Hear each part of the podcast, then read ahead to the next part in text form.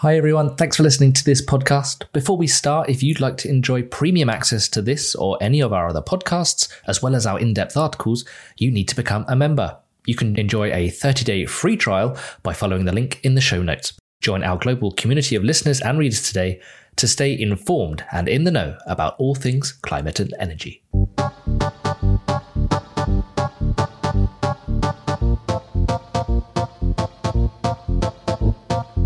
It is no longer a question of if, but when the majority of our road vehicles will be electric. As we begin to move to the next generation of EVs, along with it comes a host of services and digital platforms to support it. This creates many opportunities not just for EV owners, but for grid operators as well to help support the energy transition. Hello, I'm David Weston, and today on the Energy Enablers podcast, I'm talking to Torben Fog, co founder and chief innovation officer at Danish EV charging software developer Spirii. We talk about what the future of electric mobility might look like and what it means for grids and customers. I hope you enjoy the conversation. Torben, thank you so much for joining us on uh, Energy Enablers today. First of all, as a uh, e-mobility company, you're really driving the uptake of EVs uh, on our roads do you really think we can reach perhaps 100% electric vehicles on our roads or very close to it? Yeah. Uh, uh, first of all, thanks for inviting me. I'm, I'm really happy to be here together with you. Um, and maybe I'm born an optimist. I have to say that. Um, I truly believe we can reach the target, but I also know that uh, it will not be easy to reach it 100%, uh, and it will take some time. We are definitely on a course right now, uh, a right course, I would say. Uh, but there are definitely bumps on the way. I know a few of them, and there might be even more bumps that might not be so obvious as, as those that I, I thought about. But you could say things that can delay us a bit is, for instance, supply chain. Recently, we had a supply chain issue. We couldn't get uh, components for this and that. Uh, it can also take time to roll out the supplies that we might have. So there's a little bit of a scarce workforce in, in some areas which will delay, you can say, uh, both the production of cars, but also reinforcement of grids and, and so on.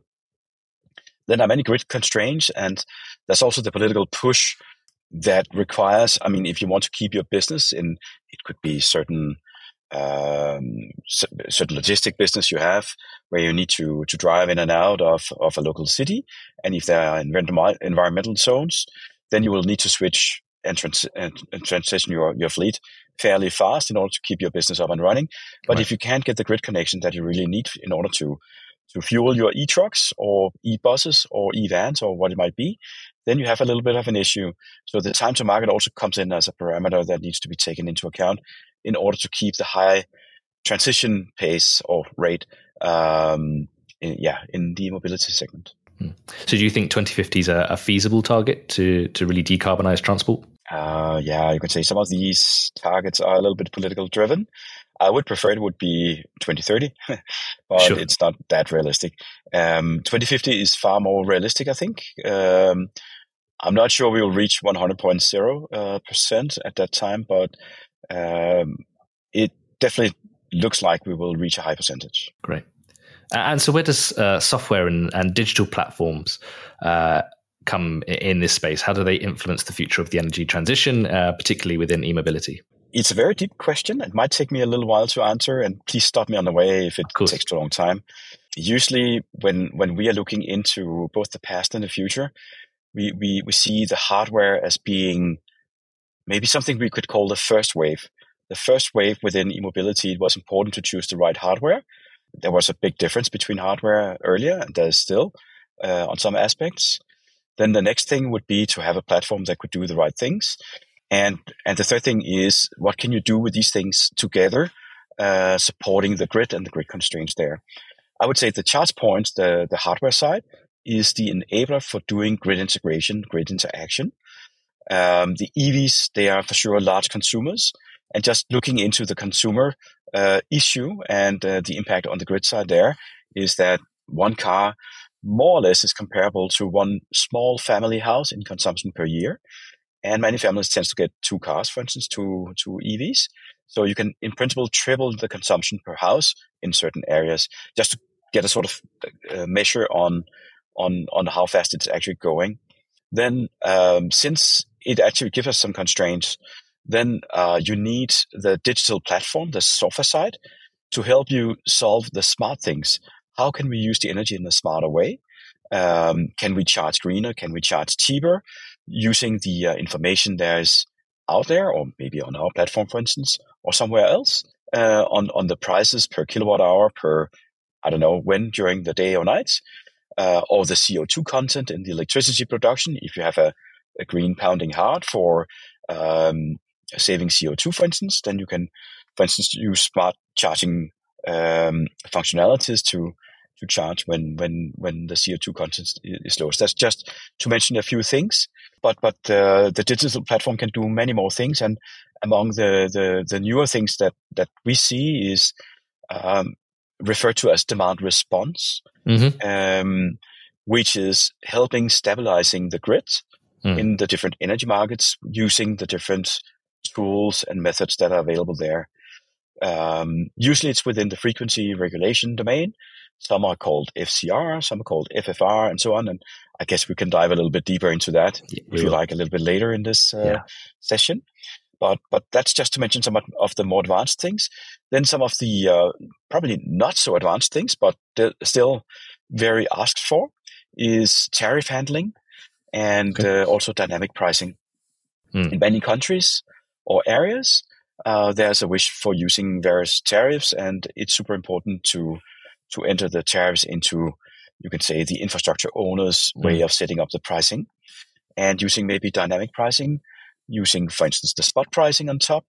Uh, it actually enables the CPO, the infrastructure owner, to lower uh, its financial risk of of uh, operating in in the energy markets, mm. and it also optimizes the happiness and the pricing for the uh, end user, the EV driver, because by by using dynamic pricing with or without tariff models, mm. um, you can actually very often offer the the lowest price to the EV driver. Mm. So in that aspect, you you you win twice. I would say you lower the financial risk for the CPO side, and you optimize the happiness for the EV driver side. Really interesting. So, are digital platforms uh, really an enabler for EV uh, adoption? Uh, currently, and will they become therefore less important when we reach uh, a system where it's 90% plus EVs and 90% plus renewables on the grid? Oh, that's a tricky question. um, I think the uh, the need for for the digital platforms will will increase from now on uh, and forever because okay. there will be a, a, higher and higher need for for doing uh, smart functionality, smart things, uh, getting around the bottlenecks we have here and there. But mm-hmm. but actually, I see the renewables as a, a positive thing, as many political mm-hmm. people also do. But it's also an issue. It's a, it's a headache for the TSOs. The TSOs are, you know, those that are operating the transmission grids uh, in the different countries. Mm. Um, the issue here is that renewable energy uh, production uh, sources like PVs, for instance, or wind turbines, mm-hmm. it's fluctuating power uh, production, um, which in itself, because of the fluctuating uh, behavior, also um, unfortunately helps on stabilizing the grid, uh, and therefore there's a need to to assist when you have these fluctuating um, power sources.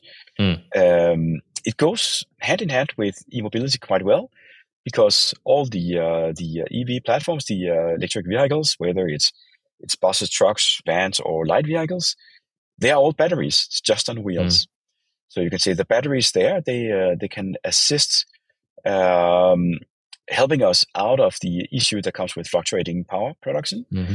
And then of course there's also stationary battery uh, farms. I usually call them battery to grid uh, production farms. there might be many names for them, but but um, I don't know if this answers the, the two sided part of the, of your question. Sure. So digital platforms are still going to be a, an important element in grid control, and I guess consumers are going to have to play that role a lot more actively than they have in the past. Yes. Yeah. Yeah. Um, and they will get more and more tools for that uh, okay. from the platform side. Hmm. You mentioned um, dynamic pricing and, and periodic pricing models. How are they shaping uh, charging habits and consumer behavior at the moment? That's also a very good question, and you have lots of those very good questions. And um, I think maybe um, if I can uh, use an example. I'm, currently, I'm sitting in in in the Spirii headquarters in in Copenhagen, so mm-hmm. I'll try to use an example from Denmark if it's okay. Please. Um, we have a wonderful tariff model called Tariff Model 3.0. Probably a boring name, but uh, nevertheless, the idea is to uh, to incentivize charging EVs as large consumers during periods where electricity is not scarce. Mm. And actually, the cheapest period uh, independently on the season and many more things is from midnight to six o'clock in the morning. So whatever you do, it's always cheapest to to charge there, and the only uncertainty that comes on top is what is the spot pricing. Um, so you can say the tariff model uh, that is being used in Denmark actually uh, does help on peak shaving. Okay.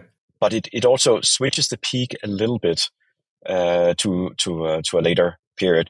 What we don't know is how how large will the peak be mm. if we uh, it, when all the cars are converted into electric cars and vans and so on, and if all wants to charge exactly at the same time where electricity is cheapest, what sort of chaos will that create? We don't know that for, for sure now, and maybe there are some great experts that can help um, predicting that. Mm. But you can say that the current uh, um, help we get from the tariff model is that we're actually switching uh, the uh, the large consumers, at least some of the large consumers, to a time where there's more electricity available. Then um, you could say we we also have the dynamic pricing that we touched a little bit upon mm. earlier, and that can be used for public charging. It could also be used for, of course, home charging. Um, so you can charge when it's cheapest, but if you uh, want to charge in, in the public domain and uh, if the CPO has enabled dynamic pricing, which we can allow them to do through our platform, for instance, mm-hmm. then um, the CPO can reflect the best prices that is available for, for the end user at the given time. And you can see what the prices will be the next 24 hours. So uh, if you want to park at um, parking position X, where there's an AC charger, for instance, then you can decide when to park and charge there rather than you have to do it right now. So mm. you can actually optimize a little bit the pricing and thereby also you can say uh, the behavior you have um, in relation to the grids. Um, of course, for the most of the EV drivers' purpose, it's it's about optimizing their own economy. So mm. they will usually chase the the price. But I also see more and more that actually are chasing the charge greenest part, where okay. they can they can charge um, optimized when the CO two mm. content is the lowest in electricity production. So you could say both on the dynamic and periodic pricing model, mm. um, we can use the platform to to shape and assist the consumer habits a little bit, but we can actually also do it when it comes to a greener behavior, where we are mm. trying to uh, constrain the uh, the CO two production. And so, so these digital platforms can also help, I guess, consumers to gamify. Does that? I don't know if that translates, but people can feel like they are. Um, does, is there a risk that people can feel like they want to um, charge at a set time uh, and so they can beat a competitor, like uh, beat their friends, and, and, oh, I got it at a certain, I got it at a certain price or a certain carbon uh, intensity, uh, but then that's at risk people sort of gaming the system itself and uh, you know hogging charging uh, charges, public, especially public charges as well, and, and, meaning people that can't really, when they really need to charge their car, be able to do that. Is that a risk? Uh, yeah. Um, actually, I think it's a wonderful idea with gamification. Mm. Um, it can be used uh, indeed to assist the consumer behaviors. Um, I don't know if I, well, maybe this is not the best sort of imagination, but I just see a, a young polar bear sitting there on the ice and the ice mm. becoming smaller and smaller because we are not taking care of the CO2 content well enough. And if you charge them when with a little bit of CO2 behavior, then there will probably be more ice for the poor polar bear. Mm. And if you do the uh, the opposite, then there will be less ice available for it. And you can say that sort of gamification uh, illusion or imagination mm. could probably help uh, uh, the consumers thinking a little bit more about maybe the CO2 content and production. Um, when it comes to to the pricing, the pricing is usually uh, the main tool for for doing peak shaving or peak shifting. Um, I would say, um, but but the gamification part, uh, I've seen it before, although yeah. not so much in e-mobility. But I think it's it's a very wonderful tool that could help us all. Amazing, yeah, interesting. I mean, Uh, looking forward to see how that develops in the, in the coming years. Uh, you, you, mentioned peak shaving and uh, and peak shifting a little bit there. Obviously, really important grid management tools. Are EV charging technology providers monitoring and optimizing power usage in real time now to prevent grid overloads? Are they helping the grid operators uh, in seeing when there's perhaps congestion on the grid or times of high demand in order to um, help manage the grid at any given time? At least that's not my impression today. Uh, I must say we are we are not there yet uh, okay. as a branch um, because it has not been that necessary in the past. Right. Um, so um, from from my position, I would say for the majority, probably not today. Uh, but for those that that has enabled and unlocked the potential of uh, assisting the grid with demand response services, which is frequency regulation um, for for one way charging, or it could mm. also be for bidirectional charging. Um, they need to to monitor and control much faster than the conventional ways are. And uh, usually, if it's well, uh, the slow part of it, which is called FCR, mm-hmm. um, it will uh, it will demand uh, sampling rates where you sample meter values per second, for instance, right. which is quite fast. And uh, but chargers can usually live up to that. If you want to sample much faster, then you have an issue with the chargers, mm. and uh, then you run into to problems with um, real time uh, or very fast uh, monitoring and control of the uh, the power consumption. But but if you want to do the TSO demand response, as I usually call it, then you will definitely need to to. We can always discuss whether it's real time, but definitely mm. with a fast sampling frequency. Hi, everyone. Just quickly dropping in to ask if you could like and share this podcast with your network, you'd be really helping us out. If you're a member, you can join the conversation below this podcast on our website or app. If you're not a member, what are you doing? Try us on a 30 day free trial by following the link in the show notes and join the conversation with a global community of energy professionals. Now, back to the show. So, what kind of level of communication is there between e mobility and charging providers and grid operators? Is there a lot of communication between the two, or are you merely taking signals from the from the grid and from the market? Um, there will be much more communication going down the road because it will be more and more important. Uh, today, it's we're still standing on on the beginning of of uh, this new era, but the way it works is that uh, the platform that that want to to offer the uh, demand response services for the TSO, for instance, mm. they will need to to also take care of the aggregating role or partner up with an aggregator, depending on on what the platform operator want to do there. It's probably a strategic uh, decision. Mm. So um, if, if it was, as an example, if it was on the Spirii Connect platform, then the aggregation part will be something that we also master. And uh, then we can bid into the uh, the different energy markets. Mm. Um, the TSO is connected to the aggregation part, and uh, therefore you can say the control signals are that uh, uh, we should, for instance, um, uh, control the, the, frequency in upwards or downwards uh, mm-hmm. direction. Mm-hmm. Uh, and we need to do it with whatever uh, speed requirements there might be in, in an energy market. Mm. Um, and uh, then, of course, you also need to document that you have done it and uh, that you can live up to all the requirements. Mm. Um, so, but TSO demand demand response is one thing. There's another thing which I usually refer to as DSO demand response, mm-hmm. and that's usually not with the same speed. It could be, but but um, it's more on the local grid side. Yeah. Uh, if you think about transformers, substations, space stations, and these things, maybe to use a boring example, um, I live way out in the nothingness, uh, according to my children, a- approximately 15 kilometers north of Copenhagen. So nice. far away from life.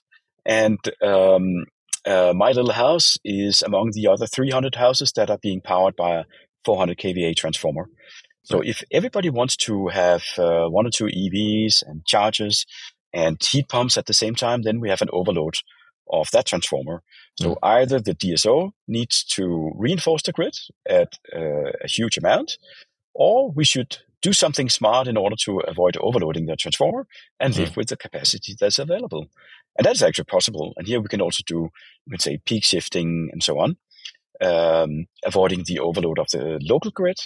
But then it's it's more on the DSO side than on the TSO side. Right. Both demand response and both um, depending on having a platform that is connected to the DSOs mm. or the TSO, uh, with or without an aggregator. Um, and yeah, living up to the local requirements. Mm. And is that possible today? Is there enough openness and transparency, and can that connection take place today um, between the platform provider and either the TSO and the DSO? Uh, yes.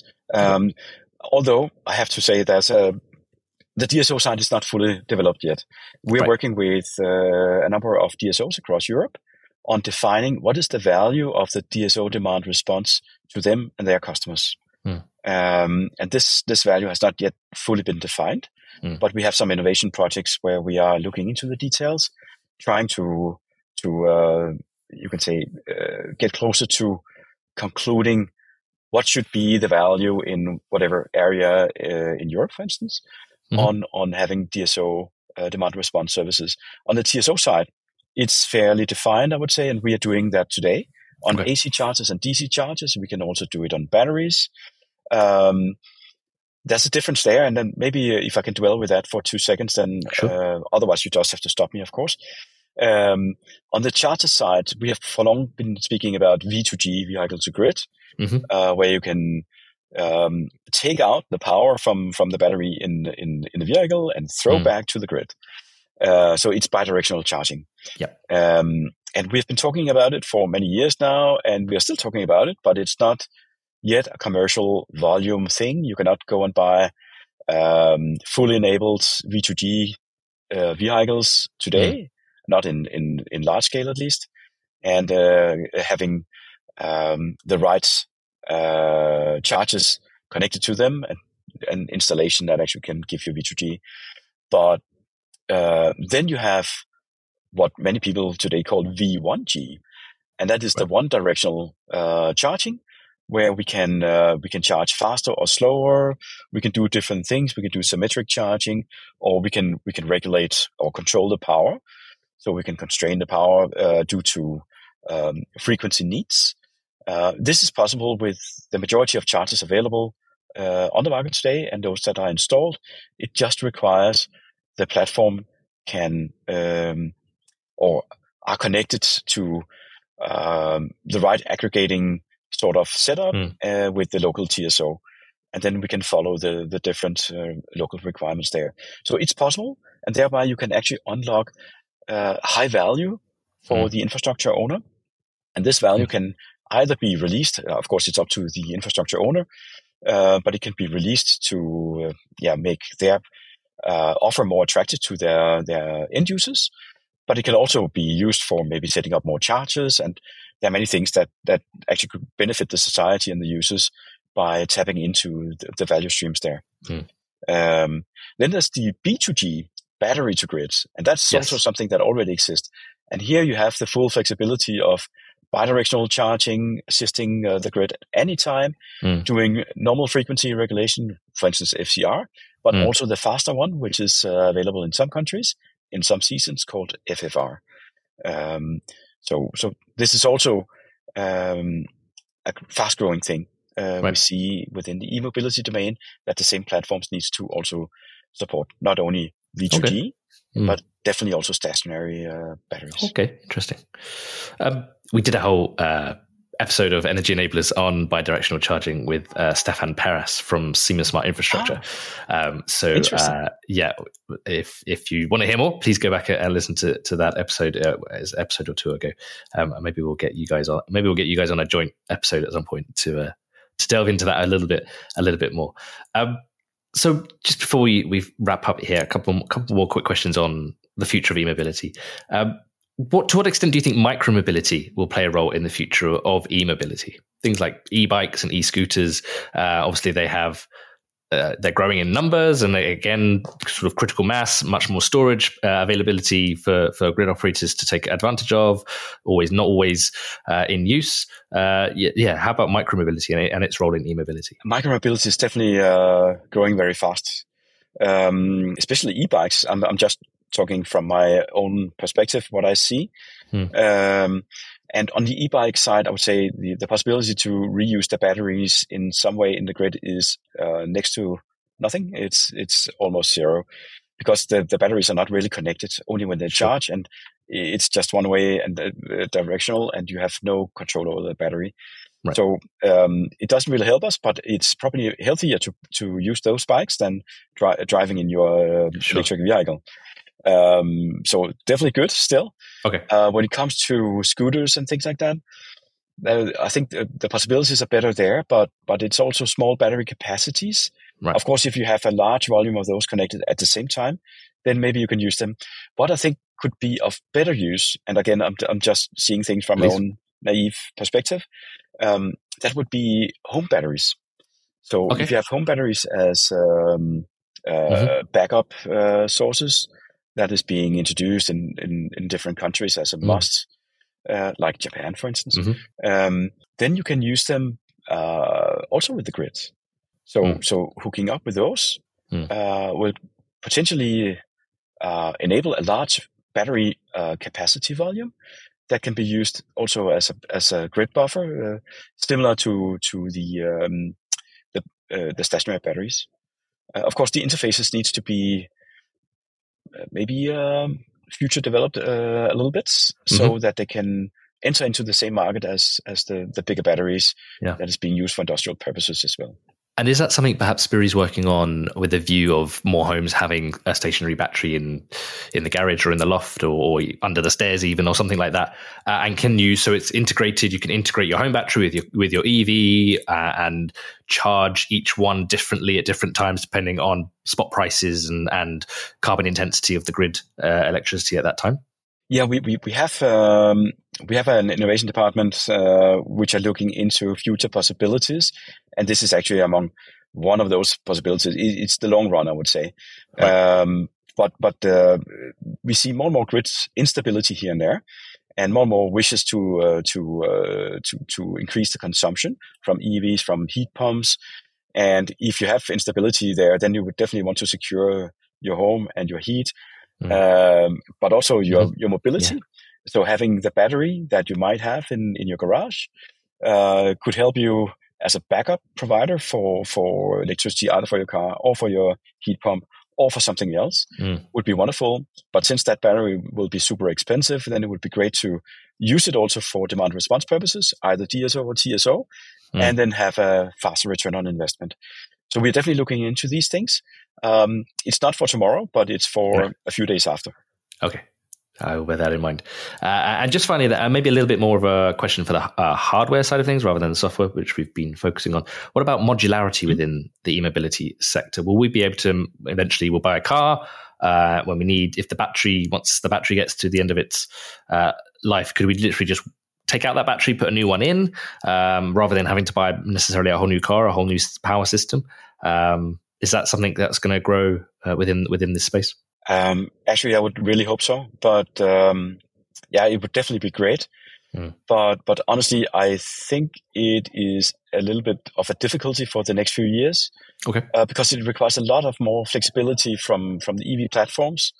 And at present, I think in order to have that flexibility, where you just can replace the battery for your old 400 volt battery with a new 800 volt battery, uh, it will require a little bit more of um, at least production costs because then the, the EV uh, producers they they would have to cope with uh, the future at an early stage and make sure that their platform and the modularity of of uh, of the car also supports the future things to swap batteries, to swap plugs, and so on.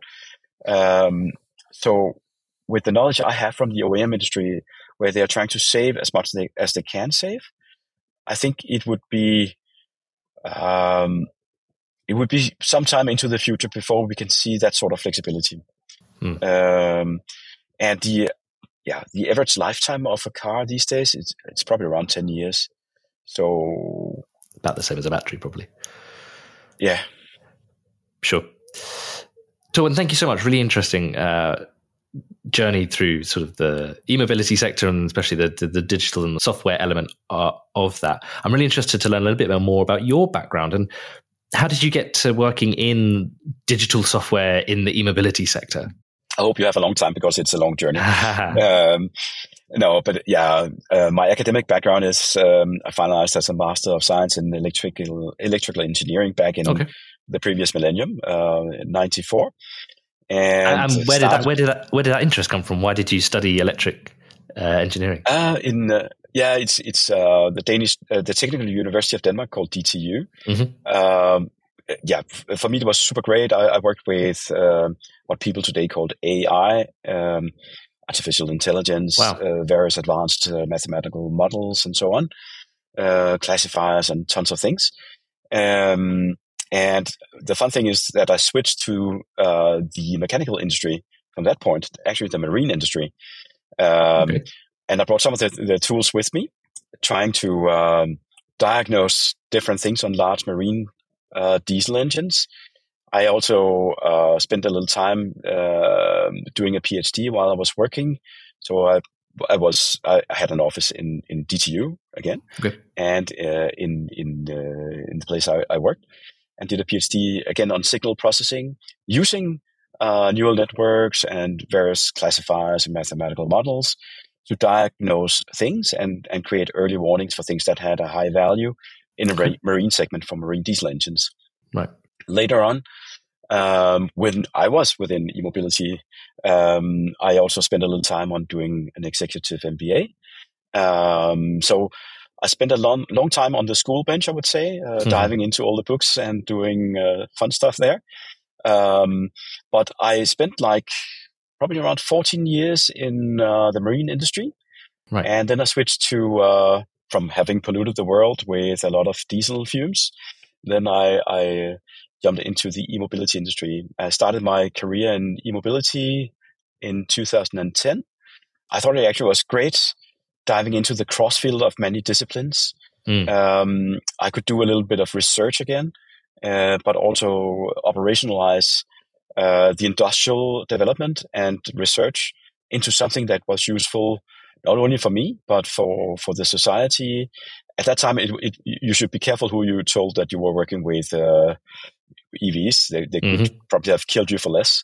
Um, but but uh, since then, uh, it is now something that we see on on any street. But at that sure. time, I mean, you could count maybe one EV per day, yeah. if you were on the lucky side. Mm. Uh, but now it's it's more common, uh, and it just yeah, make me think that the trend I jumped into, I didn't know it was a trend at that time, mm. but uh, I, am convinced I've chosen the right uh, branch to spend mm. my time in. Well, uh, and the, I'm really happy I switched to e-mobility. Yeah, was was the inspiration in that sh- in that switch to e-mobility? Was that partly driven by uh, the, the climate crisis and the desire to um, electrify things? Um, a bit, but but uh, not with the biggest green heart at that time. Okay, was also the opportunities that came out with uh, bridging uh, the crossfield of many technical disciplines, mm. and um, uh, the obvious of the simplicity uh, switching away from from fossil fuel based cars cars mm-hmm. to to uh, to the e-mobility side how much simpler it could be done. When mm I was in the marine segment, uh, we actually made a digital platform to control a marine diesel engine uh, to optimize for um, uh, fuel consumption, for instance, and mm. pollution. Uh, we threw away some of the mechanical constraints, and it was also very weird to many people at that time that it was possible to do. But it, it enabled a lot of flexibility that was otherwise not possible. And I saw some of the same things in, in e-mobility when I started in that place. Um, yeah, it, so um, and then I realized again that uh, this also um, well enabled me to get back to some of the signal processing and uh, right. um, maybe uh, trying out new things with the math- mathematical models. I mean, sure. within e-mobility, we also do AI. Um, yeah. There are many forms of things you can do in AI, so I don't want to brag with that. But mm-hmm. things like prediction, forecasting, mm-hmm. finding out when is it cheapest for you and me to to charge, uh, is it this week? If I'm only charging once per week, is it then this week I should charge, or, mm. or could it be today, or should I wait until Sunday? Which day should I, I aim for if I want to save um, uh, on the cost side? So here you can say you can also use some of the mathematical models to help you predict when it's it's actually cheapest or cleanest or mm. something else to charge. Mm. And do you keep do you keep half an eye still on the marine sector and, and the shipping sector about their decarbonization journey?